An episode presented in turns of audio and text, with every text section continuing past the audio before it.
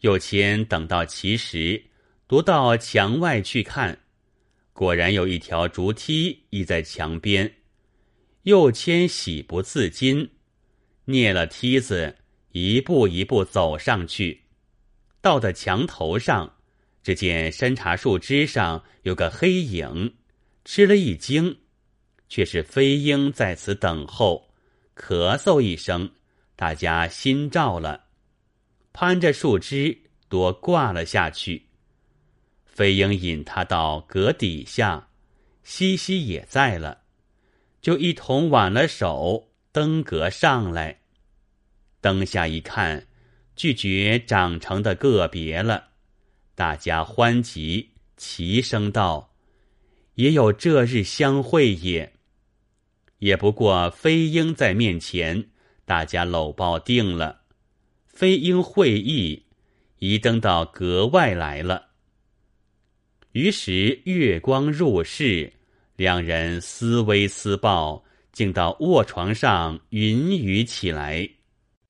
一别四年，相逢半霎，回想幼时滋味，浑如梦境。欢愉当时，小镇争锋。今日全军对垒，寒苞微破，大窗原有余红。欲经盾雄。昼下不无半妾，只因儿我心中爱，拼却爷娘眼后身。云雨既散，各诉中区。又谦道：“我与你欢乐，只是暂时，他日终须让别人受用。”西西道：“哥哥兀自不知奴心事。奴自受聘之后，长拼一死。”只为未到的假期，且贪图与哥哥落得欢会。若他日再把死身伴别人，全使不如意。直到临时便见。两人叽叽哝哝讲了一夜的话，将到天明，西西叫右迁起来穿衣出去。又前问晚间事如何，西西道。我家中时常有事，未必夜夜方便。我把个暗号与你。我隔之西楼，墙外远望可见。此后楼上若点起三个灯来，便将竹梯来渡你进来。若望来只是一灯，就是来不得的了。不可在外边吃等，似前番的样子，枉吃了辛苦。如此约定而别。右迁仍旧上山茶树，蹑竹梯而下。随后飞鹰就登墙，抽了竹梯起来，真个神鬼不觉。以后右迁只去远望，但见楼西点了三个灯，就布置墙外来。只见竹梯早已安下了。即便进去欢会，如此每每四五夜连宵行乐。若遇着不便，不过隔的夜把，往来一月有多，正在快畅之际，真是好事多磨。有个湖北大帅慕张中府之名，聘他为书记。中府辞了越州太守的管。回家收拾去赴约，就要带了右迁到彼乡试。右迁得了这个消息，心中舍不得西西，甚是烦恼，却为拗不得，只得将情告知西西，就与哭别。西西拿出好些金帛来赠他做盘缠，哭对他道：“若是幸得未嫁。”还好等你归来再会。倘若你未归之前有了日子逼我嫁人，我只是死在阁前井中，与你再结来世姻缘。今世无极，只当永别了。哽哽咽咽，两个哭了半夜，虽是交欢，终待惨凄，不得如常尽兴。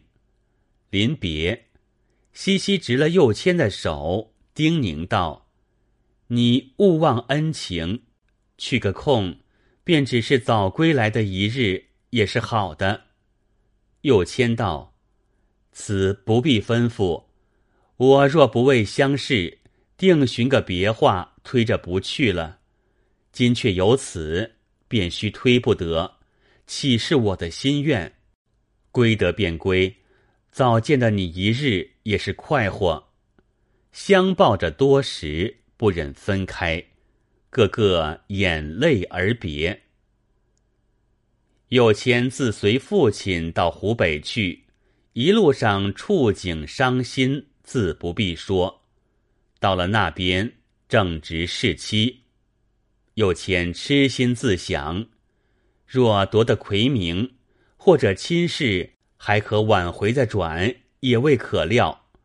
尽着平生才学，做了文赋，出场来就对父亲说道：“调母亲家里不下，算计要回家。”中府道：“怎不看了榜去？”又谦道：“接榜不中，有何颜面？况且母亲家里孤寂，早晚悬望。此处离家须是路远。”比不得越州时节，信息长通的，做儿的怎放心得下？那功名是外事，有份无份已前定了，看那榜何用？缠了几日，中府方才允了，放回家来。不则一日到了家里，原来新家已检定是年冬里的日子，来娶罗西西了。西西心里着急，日望又迁到家，真是眼睛多望穿了。时时叫飞鹰寻了头游，到右迁家里打听。此日飞鹰打听的右迁已回，忙来对西西说了。西西道：“你快去约了他，今夜必要相会。原仍前番的法儿进来就是。”又写一首词，封好了，一同拿去与他看。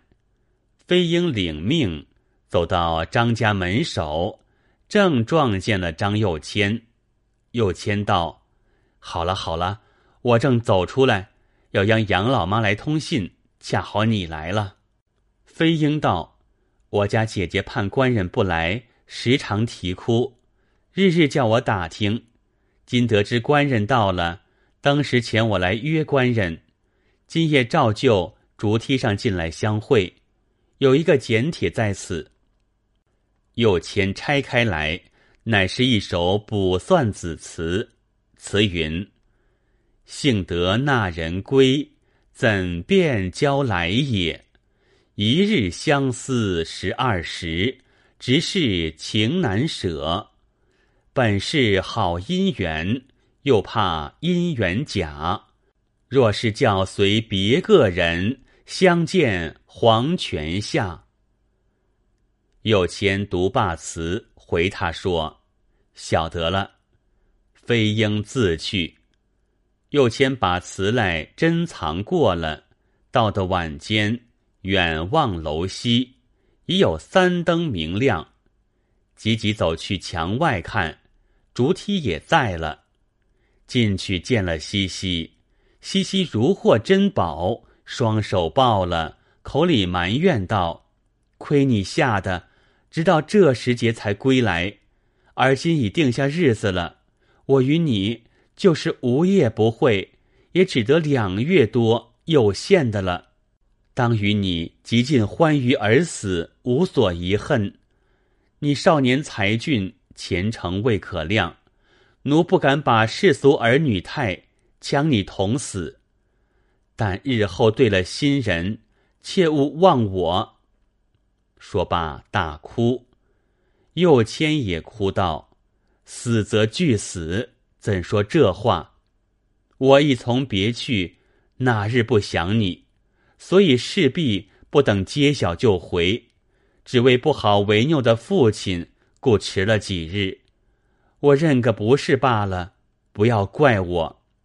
蒙记新词，我当一韵贺一首，以见我的心事。取过西西的纸笔，写道：“去时不由人，归怎由人也？罗带同心结道成，底事交拼舍。心事十分真，情梅歇而假。若到归池打吊臂，甘受三千下。”西西看了词中之意。晓得他是出于无奈，也不怨他。同到罗围之中，极其缱绻。俗语道：“新婚不如远归。”况且晓得会期有数，又是一克千金之价，你贪我爱，尽着心性做事，不顾死活。如是半月，有钱有些胆怯了。对西西道：“我死番无夜不来，你又早睡晚起，觉得特大胆了些。万一有些风声被人知觉，怎么了？”西西道：“我死身早晚拼是死的，且尽着快活，就败露了，也只是一死，怕他什么？”果然，西西特放泼了些。罗妈妈见他日间做事有气无力，常打哈欠，又有时早晨起来眼睛红肿的，心里疑惑起来，道：“这丫头有些改常了，莫不做下什么事来？”就留了心。到人静后，悄悄到女儿房前查听动静，只听得女儿在阁上。低低微微与人说话，罗妈妈道：“可不作怪，这早晚，难道还与飞鹰这丫头讲什么话不成？就讲话，何消如此轻的，听不出落句来。再仔细听了一回，又听得阁底下房里打鼾响，一发惊异道：上边有人讲话。”下边又有人睡下，可不是三个人了。睡的若是飞鹰丫头，女的去与哪个说话？这事必然蹊跷。即走去对老儿说了这些缘故。罗仁清大惊道：“极其近了，不要坐将出来。”对妈妈道：“不必迟疑，竟闯上阁去一看。”好歹利剑，那阁上没处去的。妈妈去叫起两个养娘，拿了两灯火，同妈妈前走。仁清执着杆棒压后，一进到女儿房前来，见房内关得紧紧的。妈妈出声叫：“飞鹰丫头！”飞鹰还睡着不应，阁上先听见了。西西道：“娘来叫，必有甚家事。”又前慌张起来。西西道：“你不要慌，悄悄住着，待我迎将下去。夜晚间他不走起来的。”忙起来穿了衣服，一面走下楼来。张又谦有些心虚，怕不尴尬，也把衣服穿起，却是没个走路。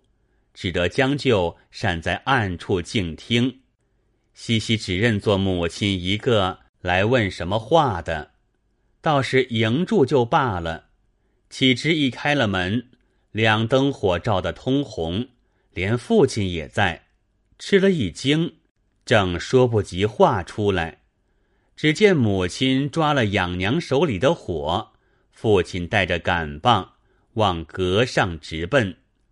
西西见不是头，情知事发，便走向阁外来，望井里要跳。一个养娘见他走急，带了火来照；一个养娘是空手的，见他做事，连忙抱住道：“为何如此？”便喊道：“姐姐在此投井。”飞鹰惊醒，走起来看，只见姐姐正在那里苦挣。